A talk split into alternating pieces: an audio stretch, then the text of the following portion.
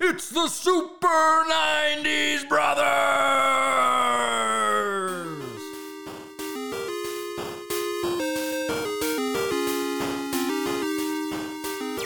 Welcome to the Super 90s Brothers, where we do hazy memory riffs on the most Shakespearean decade ever.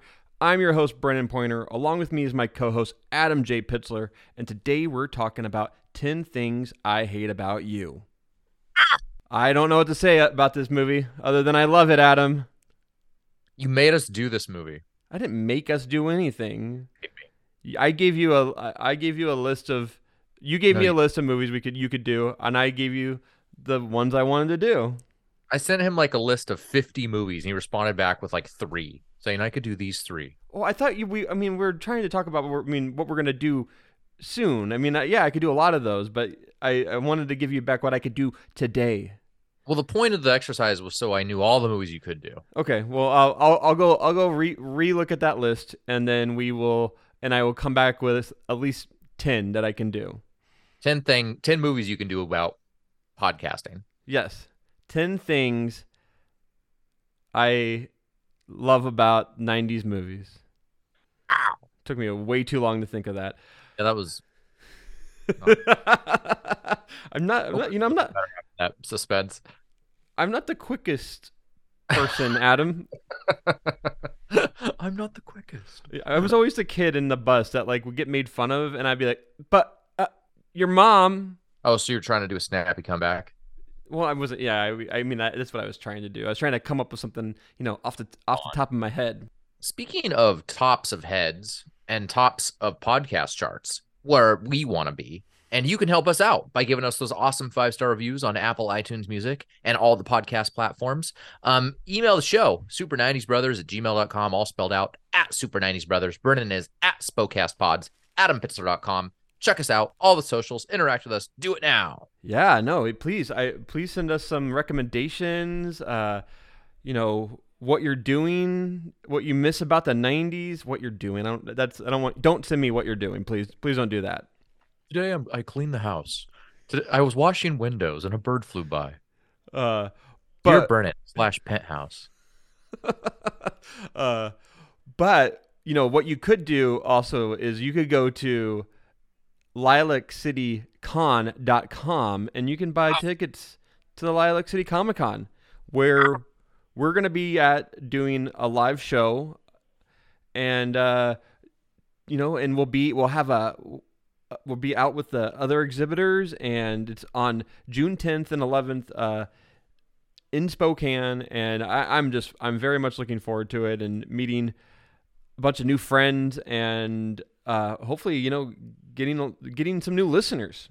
it's really unlike Brennon to go out amongst the common unwashed. Like the, the idea that you, the people, can have access to him is like this is a big deal. Like he's really coming out of his comfort zone to meet you guys. Uh, that's true. Yeah, I usually don't go and spend any time with the public. Yeah, he hates the public, really.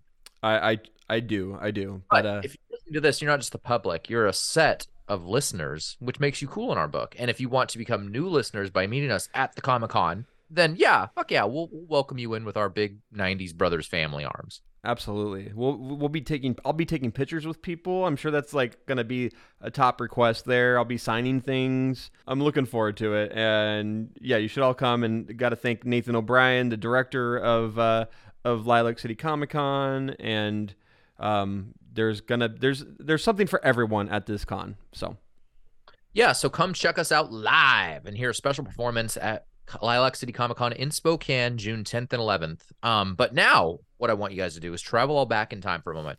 Picture yourself. It's early 1999. A New York City councilman is protesting $9.50 movie tickets. PayPal was voted one of the top 10 dumbest ideas on the internet, and the radio starts playing.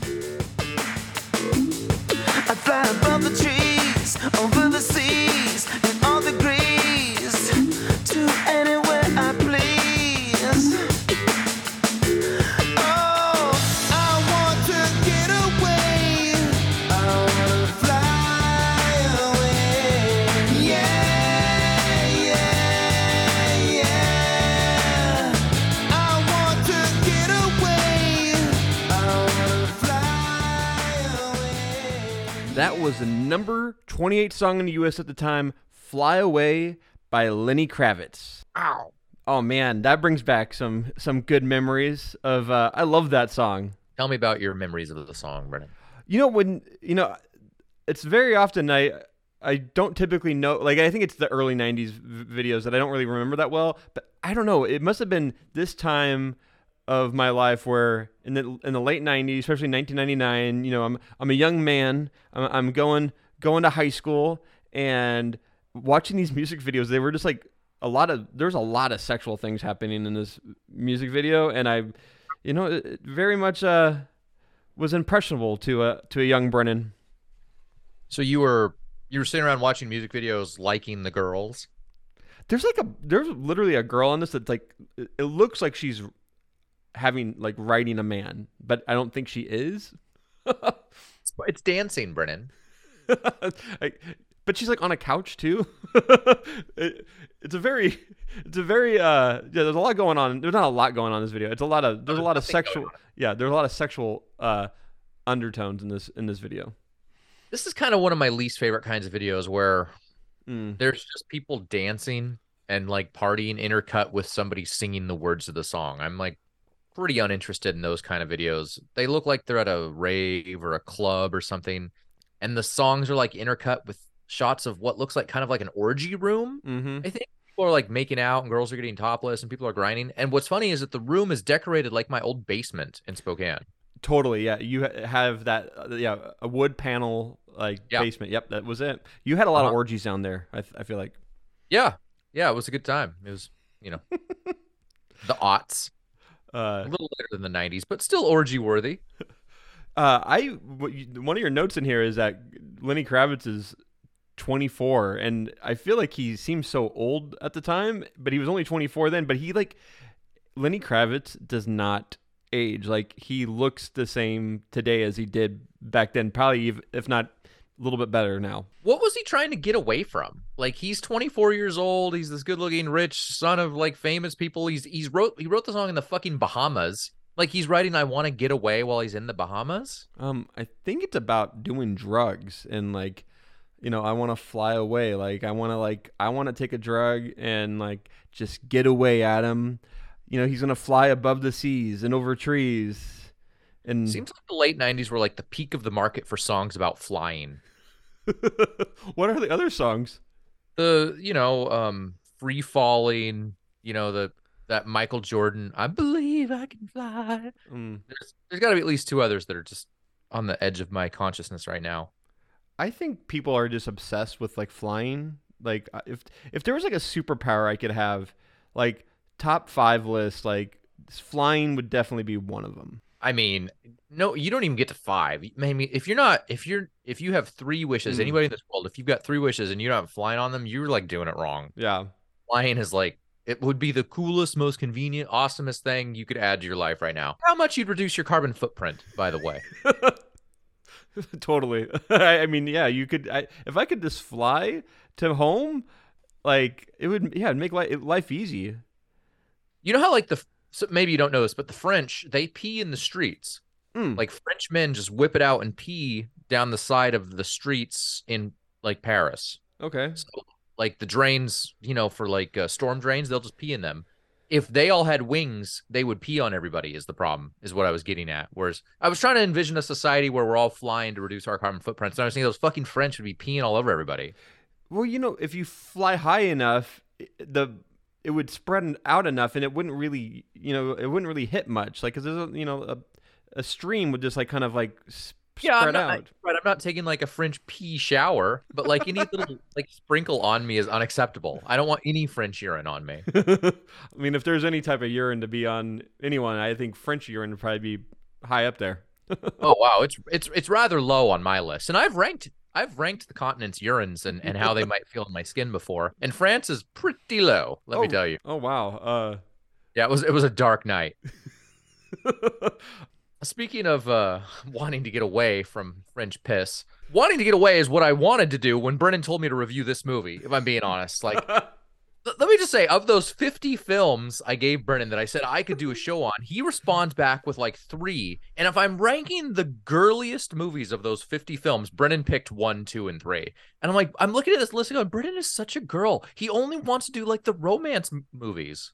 I, I don't know what it is, Adam. It's just I'm drawn more to these type of movies just because I rewatch them. So I mean, I've rewatched Ten Things I Hate About You a handful of times. So like, it's something that I know very well. And typically, when we do these, do these, do this show, like I, it's better if I know the the content of the movie very very inside and out. It's much better when you know it, which is why I agree to keep doing it. But but you should have seen my little disappointed face when I saw like of the 50 options I give you, you send back the three girliest ones. I'm thinking, ugh, because I like I gotta watch them. I, got- I gotta like I'm not loving any of them. We're gonna do them, but I mean, but this is where we're the best is when we're doing stuff that you hate too. Because if you can tear something apart, and I can like talk about how much I love it, that's that's the dichotomy everybody is looking for, Adam. yeah, I wouldn't say I hate this movie or anything. It's just yeah. Anyway, Yeah. you'll you'll find out my thoughts. Okay. Um, but uh, how old were you when you first saw this movie? Well, I mean, I, I must have been 14. Yeah, I mean, it came out in uh, March. Did you say March of uh, uh, 1999? March 1999. Yeah, so I would have been, we would have been freshmen in high school, and I, you know, I, I, I must have saw this movie in the theater, but I don't have a, like a, a strong memory of seeing it. It's also coming out around the same time that uh, The Matrix came out. So, My sister took me to this movie.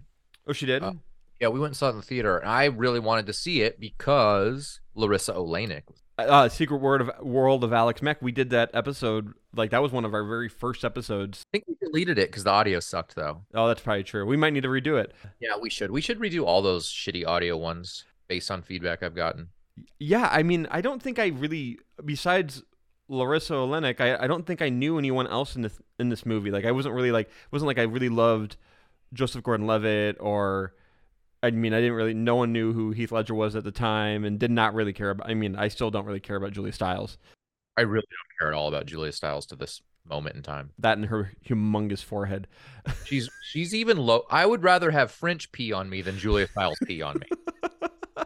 And that did come up that night when we were ranking them. By the way, that's not off the cuff. That's in the official list, the one that's laminated in my bathroom. you know this movie like most movies that are like take place in like high schools like it it really is like the the characters in it are like especially Joseph Gordon-Levitt like that's who I wanted to be in high school. I wanted to be the the funny everyman and like I and I think this movie just left a really big impression on me just cuz like I wanted to live this life in high school. And and it it was also like it was in based in Seattle which I was familiar with but I was like oh man I want to go live in Seattle. And I I wanted I wanted to be like Joseph Gordon-Levitt and Heath Ledger because they seemed like cool people to, to kind of model my myself as. But like Joseph Gordon-Levitt or Heath Ledger in high school. Everybody like mm-hmm. there's like almost absolutely nothing. yeah, Joseph Gordon-Levitt was very smart in this movie, and Heath Ledger was like a hunk, and I was neither of those things. So Well, Heath Ledger's also like you know he's like the the bad boy that hangs out in detention and like has this bad reputation for eating frogs and weird shit like that. Like not you. You were like a hardcore Christian. that well, and you know. Early freshman Brennon was not yet a hardcore Christian, so but you know I I always wanted to be a bad boy, Adam. Okay. Well, um, the budget for this movie was 13 million. They box office 60, so they did they did pretty well. But uh, I think now it's time for everybody's favorite part of the show.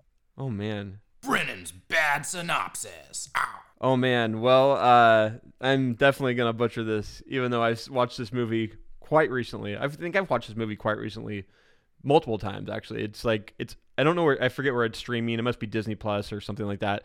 Uh, and it's a it's a go to now for my my daughter Ivy. But I'm gonna I'm still just gonna kill this because I don't. Yeah, it's I- a movie for like nine year old girls. I could see why Ivy likes it. well, Ivy's seven, so I don't think she should be watching this. But you know, There's a lot of there actually is a lot of sexual innuendo in it for Ivy.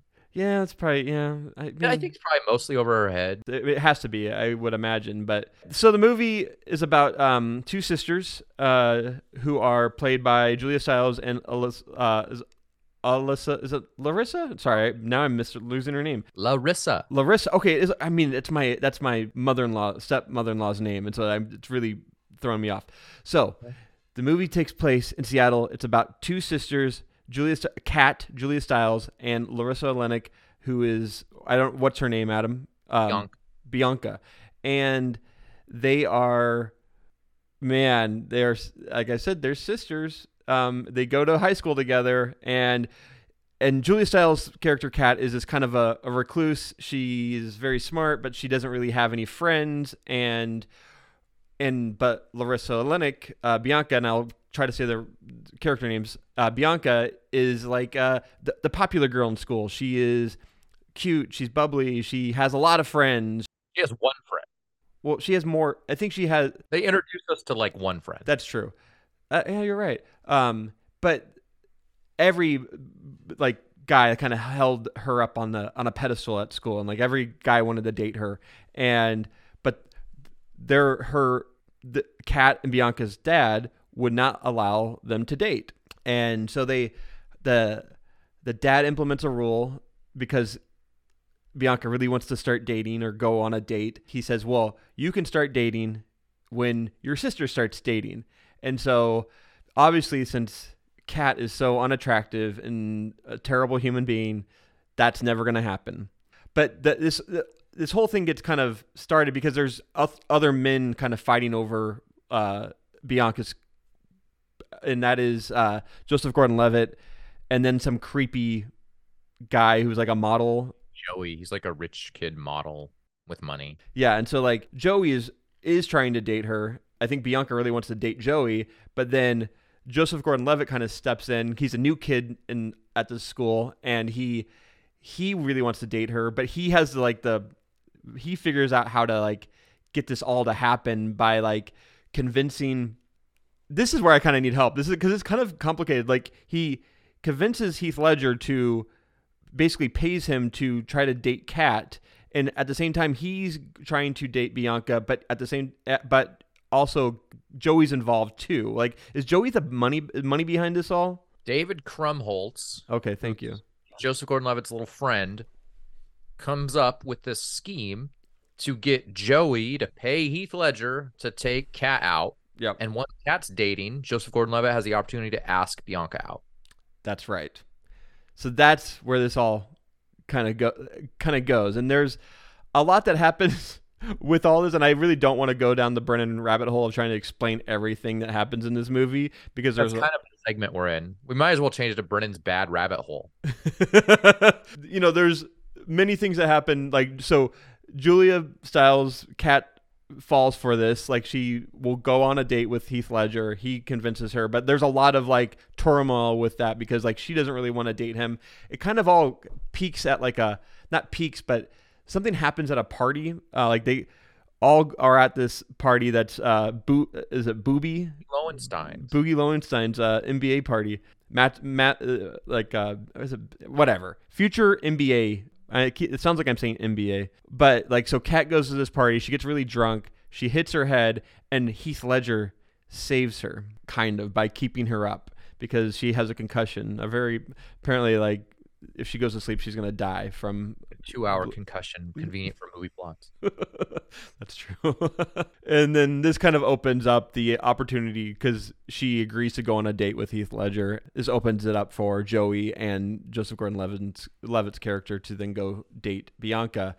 This is so bad. Good. but there's a but like there's I feel like the ending of this movie basically what happens is that Kat ends up finding out that Heath Ledger was being paid this entire time and but really what happens is like Heath Ledger also falls in love with Kat and so they really do love each other but at the same time it's one of those classic kind of miss what am I where, where like it's like oh my god This is this is the bad this rabbit is, a, hole. this is a bad rabbit hole. But yeah, it is. They ended up. She and they end up falling in love. Joseph Gordon-Levitt and Bianca end up dating, I guess, and then the movie ends. But there, it ends with like a tearful like poem that. Bian- uh, God damn it. This is good. The movie ends with Kat reading a a poem that she wrote about how about the ten things she hates about Heath Ledger, but really she doesn't hate Heath Ledger at all, and they all ride off into the sunset and go about dating each other. Do you ever go to like open mic night at a comedy club and you just see people like bomb? Yeah. It's sort of that's sort of what Brennon's bad rabbit hole is like. It's like there's somebody on the mic and they're like sputtering and they're not getting any reaction, but they've got five more minutes and they're just standing there like sweating. And you're just kind of like like stare like you can't look away like it's a car crash. Like it's not exactly funny, but you, you want to watch it because you're watching them just like squirm. I feel like people are like listening to this too, and they're like, "Man, I don't even. I still don't even understand what this movie's about. Even if you like, Yeah, even- he made me do this movie, and he can't even tell you what it's about. It, but well, like I feel like the plot is just like there's a lot going on in the plot, but there's not enough. There's not that much going on. It's just like there's a weird, there's a It's a weird love triangle. plot. Yeah, So and so loves so and so, but they love so and so. And if so and so could do this, so and so could do that. That's like every Shakespeare plot ever. yeah, and it's based off of. uh it, I'm not sure which. The Taming of the Shrew.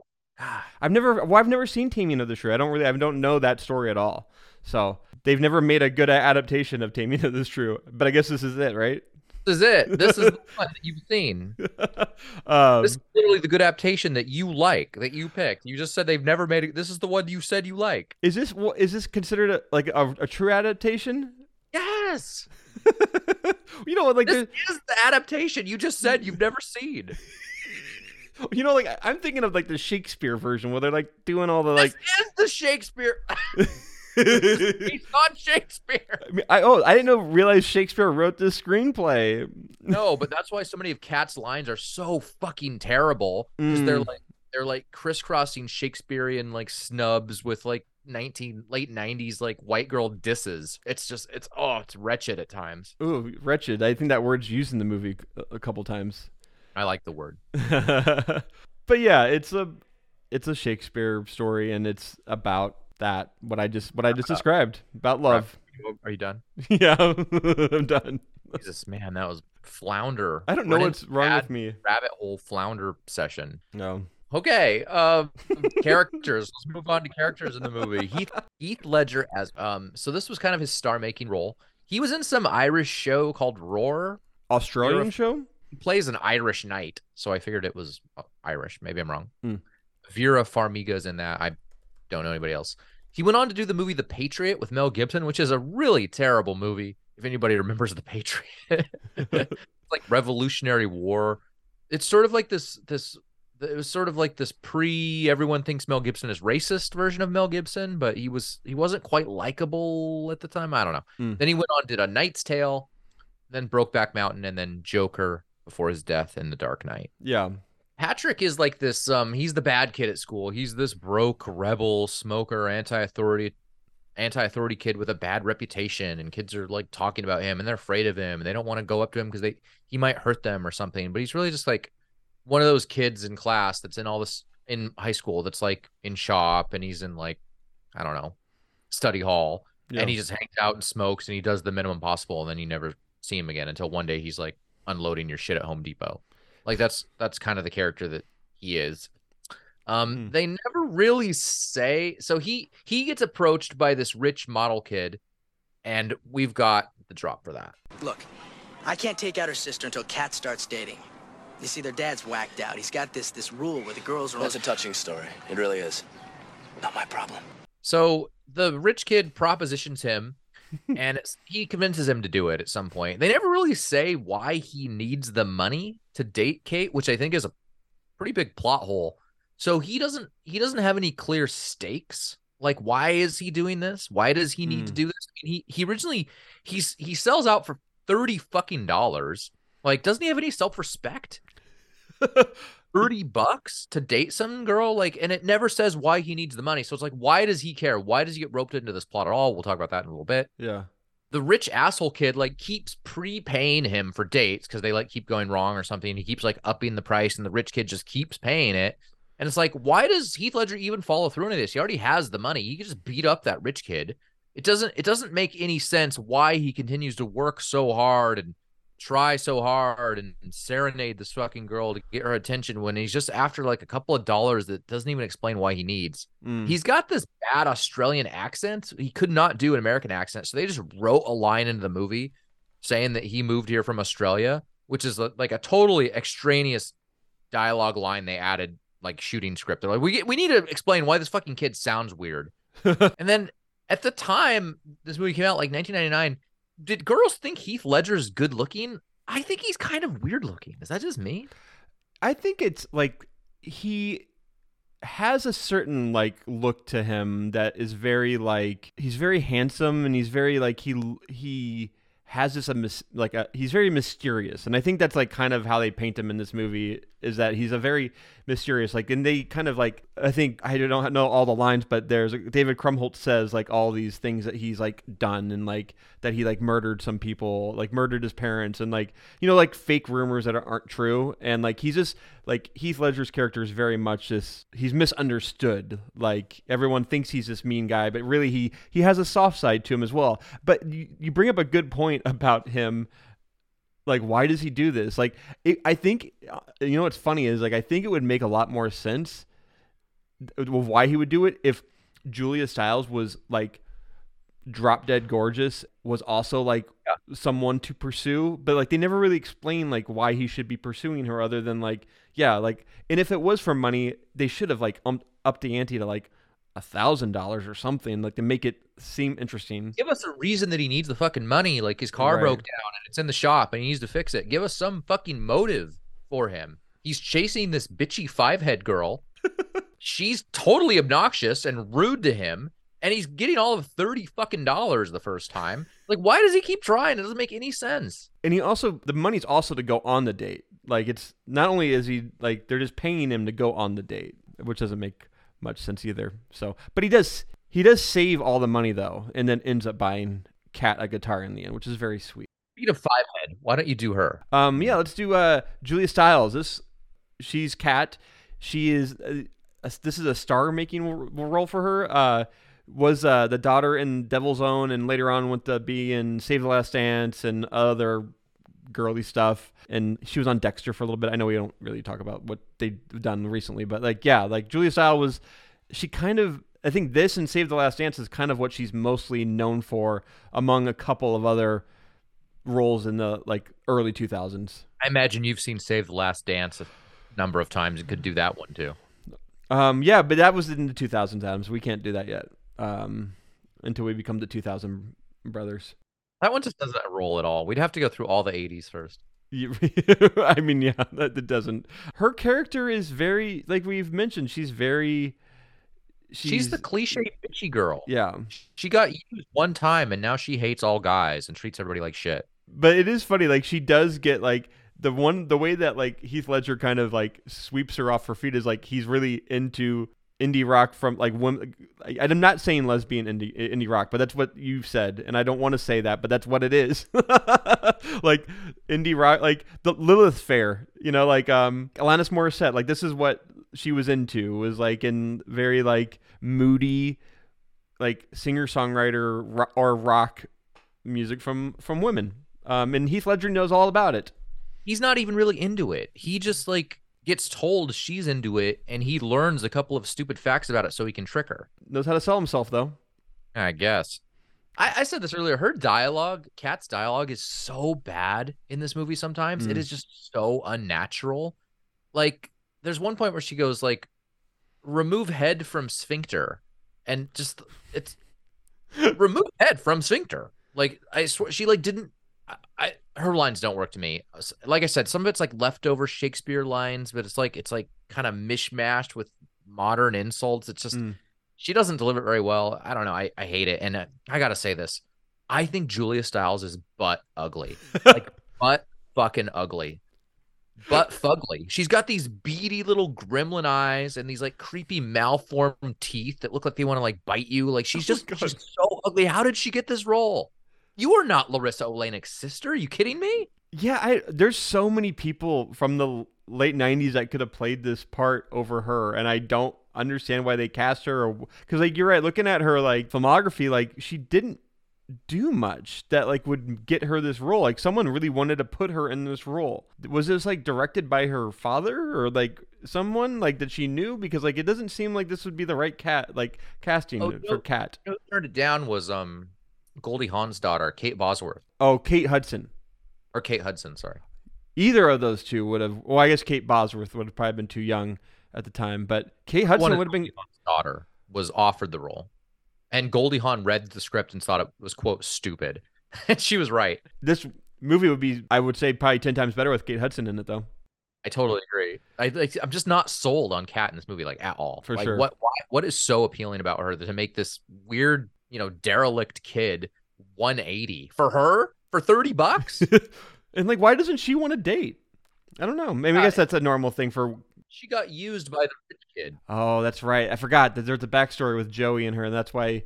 Used one time, and now she hates all men and doesn't want to date ever again. And that was like three years ago. We, we've got a good job on her. People perceive you as somewhat Tempestuous?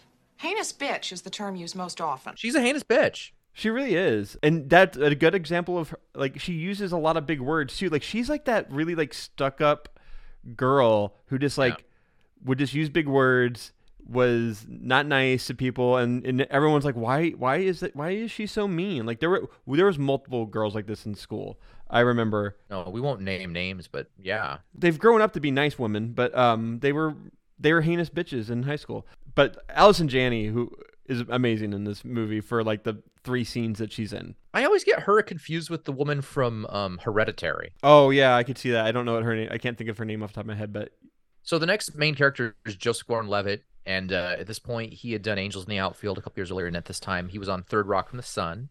A couple years later, he would go on to do the movie Brick, which I love, and which would made me love him. Um, and then his little partner in crime in this movie is David Krumholtz, who we've covered a number of times on our show. He was in the Addams Family Values movie.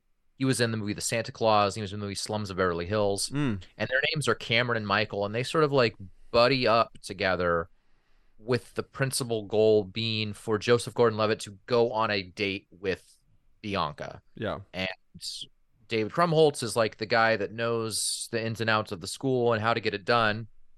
And he's helping Joseph Gordon Levitt, presumably because he wants to be his friend. He wants to be Joseph Gordon Levitt's like friend because he's the new kid and he thinks he's kind of cool. But while he's trying to be Joseph Gordon-Levitt's friend at one point, he like snubs his AV friends. Which I thought was kind of kind of fucked up. Like, hey, those guys were there before he, Joseph Gordon Levitt got here. yeah. That is kind of that is kind of fucked up. And like Joseph Gordon-Levitt doesn't really offer much as a friend. He's like really all he cares about is like trying to date Bianca, which I guess is like a thing that he probably you know is really trying hard to to do. But like it is a really Like- weird relationship. David Krumholtz getting out of this relationship. I don't know. Yeah, because it's not like Joseph Gordon-Levitt's popular and he's getting in with the popular kids. It's just like No. it's just a yeah, it's an interesting character. It's it's another one of those things that there's like no stakes. Why are you doing this? Yeah, Like, um. So anyway, Joseph Gordon-Levitt's the new kid at school. Brennon said he. So he immediately, and this was me by the way. He immediately targets the hottest, most unattainable girl there, Larissa Oleynik. And for some reason, David Krumholtz helps him. JGL, his character is kind of the straight man. Like he's fundamental to the plot, but he doesn't make a lot of waves, and he Mm. doesn't. He doesn't particularly have a lot of impactful moments in this movie. he has one of the the best lines in the movie. I don't I didn't pull it, but like it's something that I say and I, Abby says all the time, where he's like uh, he's like, and I'm back in the game. Like I, me and Abby quote that regularly. I don't think that's a quote, really. I mean, I'm not saying he didn't say it, but I'm back in the game is like an expression. I guess you're right, but I feel like it was made famous from this movie. Okay. I think they've been saying I'm back in the game since like the 1920s. Mm. And I'm back in the game, said Charlie Chaplin. on a silent film. The last character is my my elementary school crush, Larissa Oleynik. She she'd only ever did Alex Mack, The Secret World of Alex Mack, this crappy Nickelodeon show that really sucks actually when you rewatch it. And then she was also in Third Rock from the Sun at the same time, and she plays the girl Bianca. And we've got a funny drop between her and her dad. You want to know what's unfair? This is for you two. This morning, I delivered a set of twins to a 15 year old girl. Do you know what she said to me? I'm a crack whore who should have made my skeezy boyfriend wear a condom. I like the word skeezy. Should bring skeezy back. That is a good. That's not a, a terrible word. What What are your impressions on her? I mean, obviously we all loved her, but her character is very. At, at the beginning of the movie, she's very. They play her off as ve- being very dumb, and then at the end of the movie, she's like played off as being kind of smart, and it's kind of a weird. Her character's just kind of weird because it's just like a bunch of guys like trying to like fight over her, and she doesn't really do much other than like show up and be fought over or try to be wooed, which I guess is probably like the Shakespeare thing. But like, I don't know. At least she's pretty. At least I can imagine guys fighting over her in high school, unlike Five Head Stiles. God, I hate the, I hate the word five head. I don't know why. so I don't know. I like Laura Oleynik. I thought she was super pretty. It's why I went and saw this stupid movie when I was like 14. Who did you you you saw us with your sister, correct? Yeah. And like, I, we didn't really talk about our our initial impressions of it, but did you hate this movie when it came out? Um, I thought it was standard high school fare. I certainly wasn't impressed. Right. Like Uh, it was just like, oh, another one of those stupid high school movies. It's I I thought I thought I always thought it was better than like the really the girl the slightly girlier versions of the same plot, like she's all that. Mm. Right? Like the the ones where the the girl gets made over, like and suddenly she's pretty, all those stupid high school movies. I think it's better than Can't Hardly Wait and some other of those late nineties high school era. The high school movie was this like this is like peak high school music movie. I feel like. I mean, w- when you gave me the options, it was like Ten Things I Hate About You or uh, the other high school movie that came out in 1999, uh, American Pie. And so like of the two, I I don't. This one I was always just drawn to more than the than American Pie. Um. So and I and I, it had to be because of the how much I wanted to be dating someone or be in love when I was when I was that age. God, you're such a dork. Sorry. so that last cut, the last audio cut, Larissa Oleynik was talking to her dad, who's a an actor named Larry Miller, who I am obsessed with.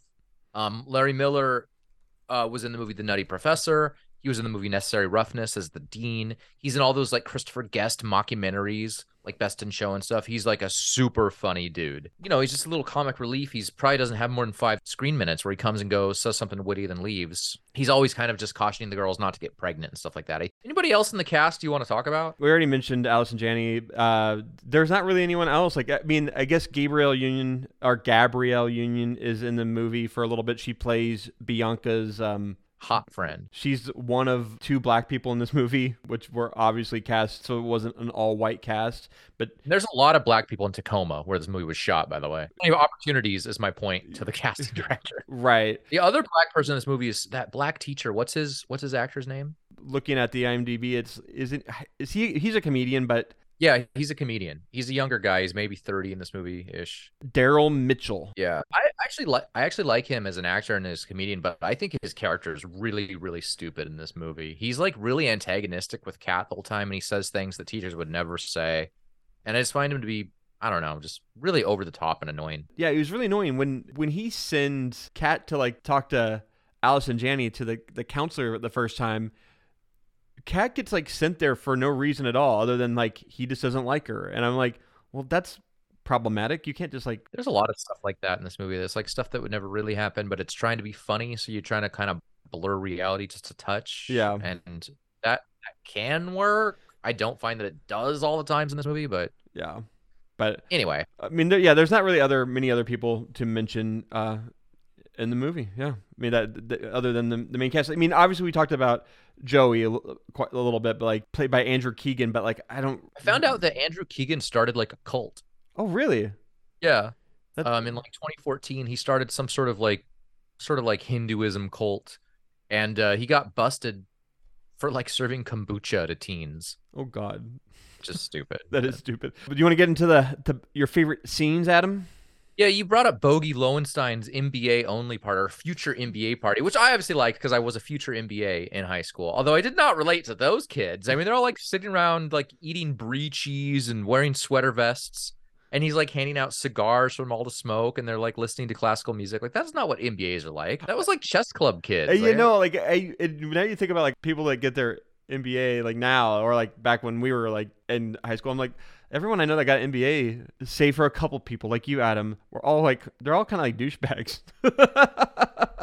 yeah, we're douchebags. We're not nerds. Yeah, there's a big difference. Uh, these guys were like these guys should be been thrown like a science party or something. I don't know, like uh, future like scientist party. I'll tell you, there's a lot of misconception about MBAs. First of all, we're always the villain in like every Hallmark Christmas movie.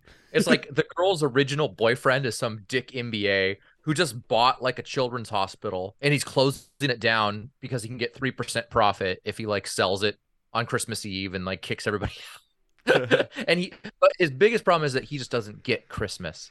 the lead up to this, trying to throw a party, and the it's kind of a trick to get Bianca to the party is because like they what happens is Joseph Gordon-Levitt and David Krumholtz they print off a bunch of flyers and then drop them down this like this stairwell and people are like catching it or is this a different movie No, that's the movie. I'm always like, how many floors are in this high school? Right. It makes it look like this high school is like eight floors. and so basically this MBA party turns into like a kegger it, the party's crashed and all this shit starts happening. And then like and Kat ends up going because I think she has to go to take Bianca. One of the funny scenes uh, before this too is when the dad's like telling uh, Bianca you should wear it like he has like a, a belt like a a pregnant lady belly to like for people like to try it out. He's like just walk around the room a couple times He like makes his daughters wear the pregnant suit before they go out so they know what they're risking, which is pretty fun. that is pretty funny Like this like big 40 pound beer belly thing that he like straps on her. So yeah, the the flyers say like future MBA party like bring cigars or something and they change it to saying free beer. And they make a bunch of copies and they like paper the school and then like all these people show up but like I- like in high school, like it doesn't matter if it said free beer or not. If it was Bogey Lowenstein's party and it does say that on the flyer, nobody's fucking going. They don't like Bogey, right? I, I guess I honestly, Adam, I've n- never went to a traditional high school party. Wow. uh, which I found out existed. Um, so I was not invited, and I never went to one. So But uh, the the flyers also say free beer, and everybody shows up with kegs and shit. It's like these moocher high schoolers. Where'd they get all this alcohol? Aren't they showing up for the free beer? uh, yeah, that that was always a, a question I had too. Is like all these they just show up in droves, and they're yeah they're all bringing kegs, they're all bringing other thing. Yeah, it doesn't make much sense. So one of the questions I put in the show notes is: Have you ever thrown a party that's gotten Hmm. way out of hand? And based on your response just now, that you've never really even been invited to one of these party, I'm going to on a limb here and say you probably have not had been throwing a party where something like that happened. I I haven't never thrown a party where it's gotten out of hand like that. Not in high school, but I never. And I'm trying to think of like even like as a young adult, like throwing a party and then having people there at it that like you, you didn't want there or too many. Like I've never, I've never been to a party like that. I've never really thrown one either. So in um we were 16 or 17 i was staying in olympia in the summer and my buddy glenn was house sitting for some church friends of his parents. Mm. and we told the guys and they told the guys and they told the guys and and like this happened to us. Like we were we, he was house sitting so we were at this vacant house like hanging out. And seriously like when the night started we had like you know like fucking like nintendo 64s out and shit. And by the end of the night there was like 50 people and shit got stolen and girls were like crying in the corner and we didn't know anybody was. And Glenn spent the whole night trying to get everybody to leave and um, then they showed up again the next night oh my god, Glenn had, to, Glenn had to tell him to go home because stuff got stolen. He wasn't throwing a party. And then of course the neighbors of the of the house ratted him out. Like of course the Of neighbors course. saw this and told the actual homeowners when they got back. So Glenn had to pay the piper. Like a couple Oh, when man. people got home and his dad found out about it. And my sister threw a party like this too, I guess, at our house when me and my parents were out of town. Hmm. You know what? Now that I think about it, I was in a, in high school, but I had a babysitter. My parents were out of town. They like went. I think they went to Walla Walla with some friends. We had babysitters watch us overnight, and these high school girls threw a hum like a pretty big party at my parents' house. And but I wasn't really, I pretty young. I was probably like eight or nine at the time, and they like kind of like put us in our rooms and like we like I went to bed and like but there was a party happening in our house and like my parents had like a lot of alcohol and I remember the the girl like that my parents definitely like told on her and like said like and she never babysitted babysat us again. Oh yeah. Not after that. right. Pretty typical. Yeah. So the next scene, why don't you do the next scene? Because I fucking hate it. The next popular scene. Obviously one of my favorite scenes is when Obviously. Heath Ledger uh, serenades Kat on the soccer field. If this podcast was called 10 Things I Hate About This Movie, this would be number one.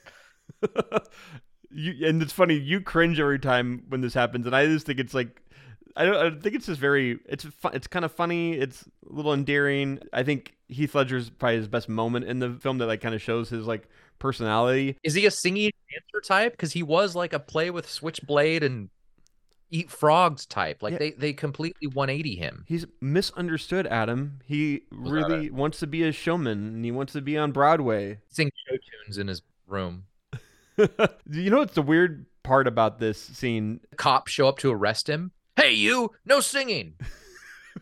Well, you know that is funny. That they're Not funny. Stupid. Why are why are people arresting him? What is he doing? you're not doing anything wrong. You're right. But let, let me play you a clip of the serenade. Oh,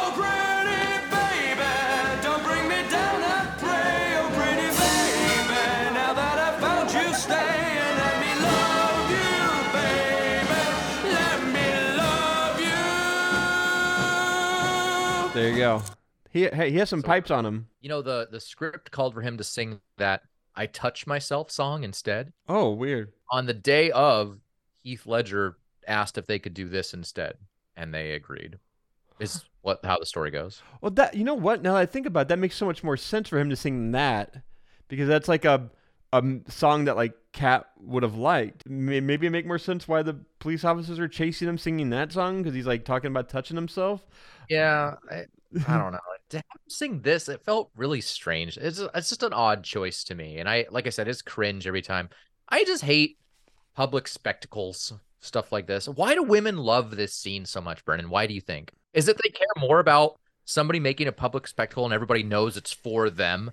I, I swear they care more about that than the actual guy who does it. I think they I- every women who pine over this type of thing, they dream of being serenaded or they dream of like someone like sweeping them off their feet and um, doing something like this for them. Like it's like the getting proposed to. Like it's like the spectacle of it and like I don't. Yeah, there's something about it that some women just really really love.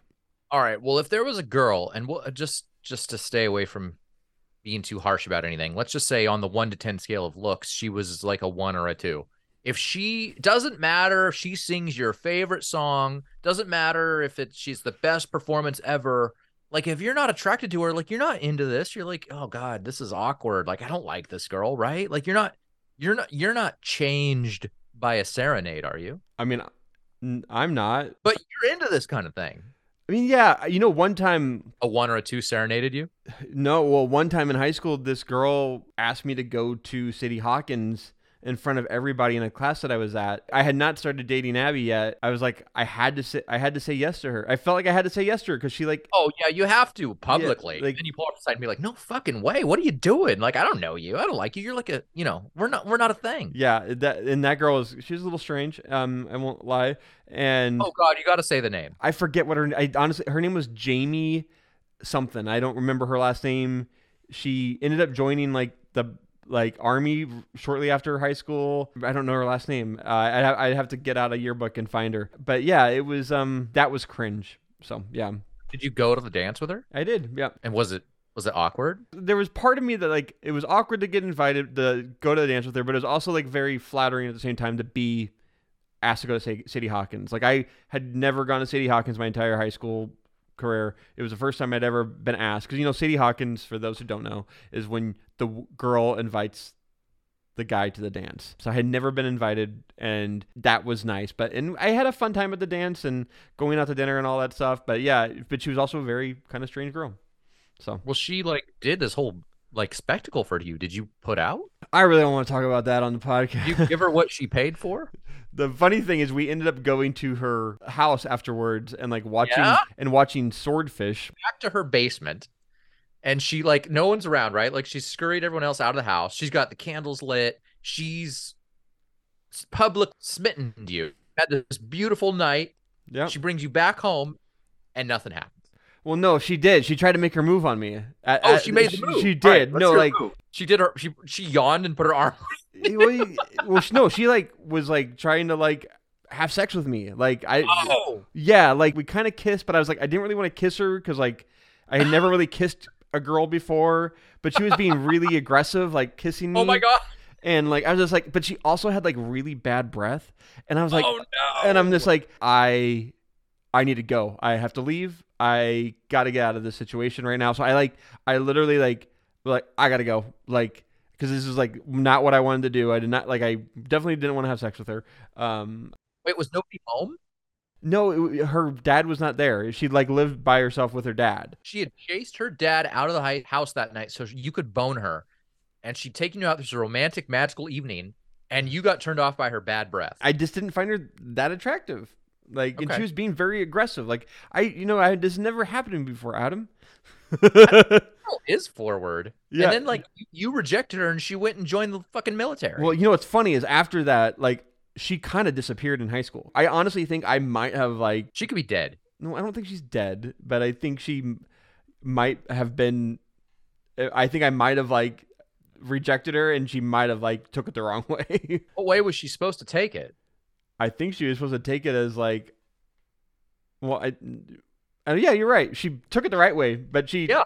took it the way that she like, I, I'm embarrassed and I can't show my face around this guy at school anymore. It'd be pretty embarrassing to get rejected by you. Oh God, please, Adam. Just kidding. wow, I never heard that full story before. Thank you. That's Yeah, good. I wish I knew this Janie person.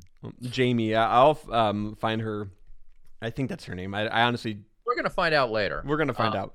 So there's this big dance at the end. Like every fucking high school movie, there's usually like a big dance at the end. Everyone pairs up. The band called Save Ferris shows up to remind Kat that her only true weakness is a guy who pretends to like her shitty music, which is Heath Ledger getting this band to talk to her. David Krumholtz is there and he gets his like nerdy LARPing cosplay girl to go on a like a Shakespearean pairing with him. It's this girl that really hasn't been introduced. She just kind of hangs around Kat the whole time. She's kind of pretty but it's like, oh, we'll both be weird LARPers together. Then the asshole rich kid, he takes Bianca's hot friend Chastity to the dance, Mm. which is fine. It's like Bianca's like said no to you at this point, right? Like what's what's wrong with any of that? And um the rich kid like punches out Joseph Gordon-Levitt. And then Lursa Oleynik like runs in and punches him and knees the rich kid in the nads. And I really thought that it would have been cooler if Joseph Gordon-Levitt or even Heath Ledger had like punched out this rich asshole. Mm. Like when a when a woman punches out a dude, it's it's typically a pretty one-sided contest because there's, there's no honor in fighting back. So I don't really celebrate it. But I Mm. could celebrate the idea of Joseph Gordon-Levitt having his big moment where he punches out this this rich asshole. yeah. What do you think?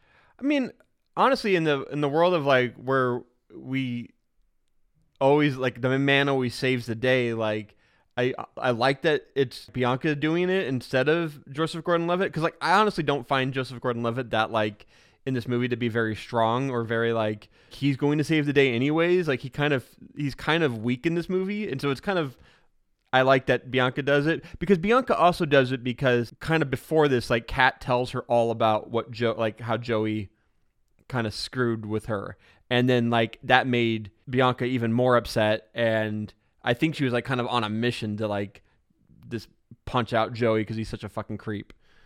I agree. I think it would have worked best with Heath Ledger because his character you could kind of see doing that. But That's anyway, true. that's one of my thoughts. Yeah, Um, for sure. let's get into the production history. So the screenplay was written by this writing pair of Karen McCullah and Kirsten Smith. They did some pretty popular movies like this around this time. They went on to do Legally Blonde, She's the Man, which my wife likes for some reason, and the movie The House Bunny, um, which are all very much of the same flavor, but you know, very popular female-driven comedies of of that decade. Mm. Um, then obviously we said the the screenplay is based on source material from William Shakespeare, um, and it's called The Taming of the Shrew. If anybody's interested in checking it out, do you like Shakespeare? I like Romeo and Juliet, the the Baz Luhrmann film. I don't, we haven't done that yet, I don't believe. But yeah, I don't really, I don't go out of my way to see Shakespeare. I don't really care for it. I, I like, I really just like Romeo and Juliet. I'm not a big fan myself. I've done it a couple of times on the stage, and it's I don't know. It's just it's just not really for me. Is all I'll say. I don't like hate it or anything, but I certainly don't love it. And I find the plots to be very convoluted and very. t- I mean, this is gonna sound stupid, but they're very talky. Like it, they're just a lot of dialogue about nothing. Hmm. Like all the time. There- There's a lot of people talking about a lot of things that don't matter in Shakespeare. A Yeah. lot. So the movie was directed by I don't know how to say it. It's either Gil Younger or Junger. I'm not I'm not sure how to say it. Uh, so Gil was mostly a TV show director in the 90s, and he directed like a lot of shows that you've seen, like every high school show. Like 90210. Y- yeah, 90210, any any of those. He, Okay. he did episodes of them. Um, and so he was very busy as a TV director, and this was his film debut. as a director, and he only directed a few other films after this. He did the movie Black Knight with Martin Lawrence, and some shitty Jennifer Love Hewitt romantic movie called If Only that I've never heard of. But um, Black Knight was actually kind of funny. I saw it like on DVD or something back when I was like 20. I thought it was okay. Yeah.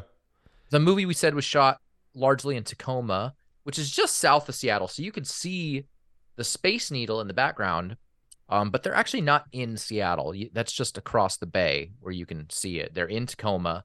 And Stadium High School is this really cool actual high school right on the water in Tacoma. And they did a lot of, you know, live shots there with with the bay in the background. I think that's I think that's Puget Sound. It's it's a really cool location. One thing they did was that they kept the taming of the shrew girls' names, which were Kat and Bianca, but they rightly threw out all the super lame old Shakespearean dude names, which are fucking terrible, like Petruchio, Grumio, Hortensio, Baptista. Like, why were dude names so horrible back then? That is weird. Uh, they they give one like a little call to Shakespeare with naming Heath Ledger's character Patrick Verona. Um, but yeah, that is that is funny. Dumb shit. All right, so I mean, I I haven't obviously I haven't I don't love this movie. It just talks a lot of little shit. But here's some of the dumbest shit. The premise of the movie is that Bianca can only date when Kat does, right? Right. But neither of them are currently dating in the beginning, right? Yeah. I think Bianca wants to date.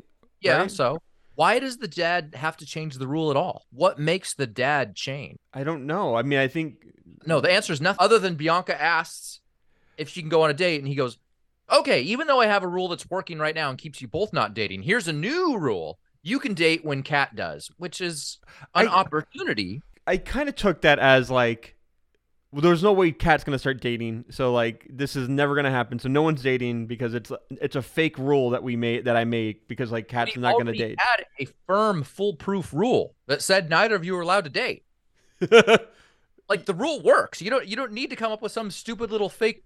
And again, if something had happened right. to have him make this deal, it would provide some context. But nothing happens. He just changes the rule for no reason. Right. I, I think In screenwriting, we call that a lack of stakes. Like you Mm. you don't have stakes for your motives, Yeah. which means you don't understand why people are doing what they're doing. And there's a lot of that in the screenplay. It's it's it's a feels like frankly an early writer's screenplay when you when, when you go through it, you think, okay, th- this is probably some of their earlier work. Mm. These women, like these are these are kind of rookie mistakes. Yeah. That is weird. I mean, yeah, there's a lot of there, there's a lot of plot holes in this in this movie. Like we don't they don't really explain well. So So uh here's the dumbest shit in the movie is that the movie is set in Seattle. Can you guess how many times it rains in the entire movie? I'm gonna guess it doesn't rain at all in the movie. There is not a single raindrop in this fucking movie set in Seattle. Do non Seattle people have any concept of what 300 days of rain looks like? I I don't think so. Well, I, I mean, Here's your anecdote okay, because I lived there for 15 years. Yeah. So, Little League, I was like 11, 12 years old. Little League, yeah, we have a 18 game season. Our final record is one and two. We played three games. The other 15 games rained out. The entire playoffs rained out. The end of year trophy ceremony where we pat each other on the back rained out. We played three games, dude. The rest of the season got it rains every fucking day in the spring and the winter and the fall of Seattle. It never stops raining. It That's- just rains all the fucking time. It's gray, drizzly rain. It's awful. It's a black pit of hell. anytime I go there, I always get good weather there. But yeah, it, it- this rains sporadically though. It's not like sometimes it's, but it's not like a constant rain all the time. And that that that, that is a that is a, an important distinction. It's not a downpour. It's a drizzle. It's a gray, ugly drizzle. Yeah, Al- like almost every day. yeah. You're Uh, always wet. Dogs are wet. Your feet are always wet. As we mentioned on the show multiple times though, uh, we're me and Adam are Seahawks fans. And do you remember that stat that the Seahawks had for the longest time? Like they played so many straight games at their new field back when it was built. Uh, it had not rained in any game that they had played in there. That was kind of weird. It should they should have had at least a couple of raining scenes. I don't know, maybe with Bianca in it. I don't know. Well, overall, overall, here's my dumbest point. What do you think the message is of this movie, Brennon? God, that's a great if this, question. your your little seven year old daughter watches this movie to her little cute heart content and and she's adorable for the listeners who don't know ivy she's such a sweetheart She literally walks around the house and like tells everyone about how much she loves them and how much like she says to me every day like, "Oh, I love life." she like she like I like she literally looked at me today and she's like, "I love life." She's just like or she'll like to say, "I'm happy." And I'm like, "Why does she go around saying this all the time?" Like she's just like she's always so happy. She's always easygoing. Like she's very sweet, but I'm just like and like at night she'll walk into the living room. Me and my, Abby will be watching like a show, and she like hugs, and I'm like, me and Abby are like, what? What the fuck? Like, just go to go sit down, go watch your watch your show with Link in the other room. Like we want it. Like leave us alone. And, how awful of her coming in to give love to her parents right. so selfish You're so selfish. Gosh, there isn't really much of a message except for like. I don't actually. I don't know because it's like the. there's no message there's no fucking message. I don't know because let me tell you the message money can buy you dates but if it buys you dates, there's a chance that you might fall in love with that person who might resent you, but then you can still get back with them when you buy them a guitar. So I don't get the point of this movie. I hate this movie. I don't know why Brennon made me do this movie. Like this is just the kind of stuff that Super 90s Bros has to deal with sometimes because Brennon. The best part of this episode is you and Jamie. Like Jamie really putting the moves on you. God, I want to know who this Jamie person is Um, now. I, I, I, want to play a clip for you because I, I feel like I have to play this clip because it's one of my favorite lines in the movie. I know you can be overwhelmed and you can be underwhelmed, but can you ever just be whelmed? I think you can in Europe. I've always I always loved that line. I, I like her response to it too. Like I think you can in Europe. it makes no sense. It's why I put it in dumb shit. It's just like the the line is so dumb, uh, but I'm I'm assuming it's a callback to Shakespeare, but I don't know. I, I highly doubt that. All right. So uh listen, if you guys want to reach out to us, super90sbrothers at gmail.com, all spelled out, at super90sbrothers on Twitter, at spokecastpods, adampitzler.com, all the social. Check us out at Lilac City Comic Con, June 10th and 11th in Spokane, Washington. Come to our booth, come say hello, come get a sticker, come give Brennon a high five, ruffle his beard with your hand. You have anything else to say, buddy?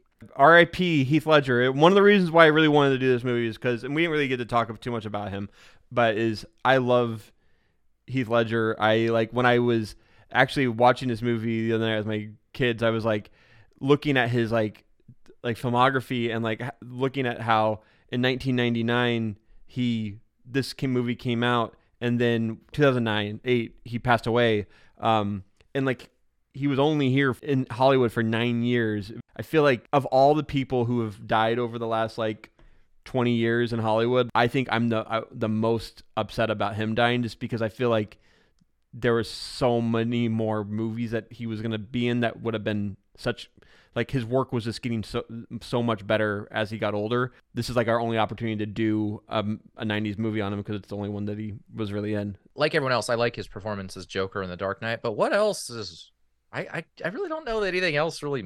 I just think That- he was like getting like he was getting to the point in his career where he was gonna start doing like because he did I'm Not There, which is a really weird movie, which is like about uh Bob Dylan and it's played by like three different characters that play Bob Dylan, like Cate Blanchett, Christian Bale, and Heath Ledger, and I think there's a couple other actors. But I mean, he was also in like Ned Kelly, which I I, I enjoyed. You're gonna give me crap for this, but I really I really love Brokeback Mountain. Crap, that movie's actually pretty good. and like and that was his breakout role i feel like i mean it's not breakout role but that was like where he was like really like getting into like doing more drama stuff and i think he was just getting there and i i'm just i'm always bummed that he passed away so All right, R.P. Heath Ledger. You were taken too soon. For uh, sure. for Brennon Pointer, I am Adam J. Pitzler. This has been another iambic pentametering episode on Super 90s Bros. 10 Things I Hate About You style. And remember, the next time some rich asshole pays you to take out some girl, take his money, bang the girl, and get your buddy to bang her sister. Someday you're gonna get bitch slapped, and I'm not gonna do a thing to stop it. peace And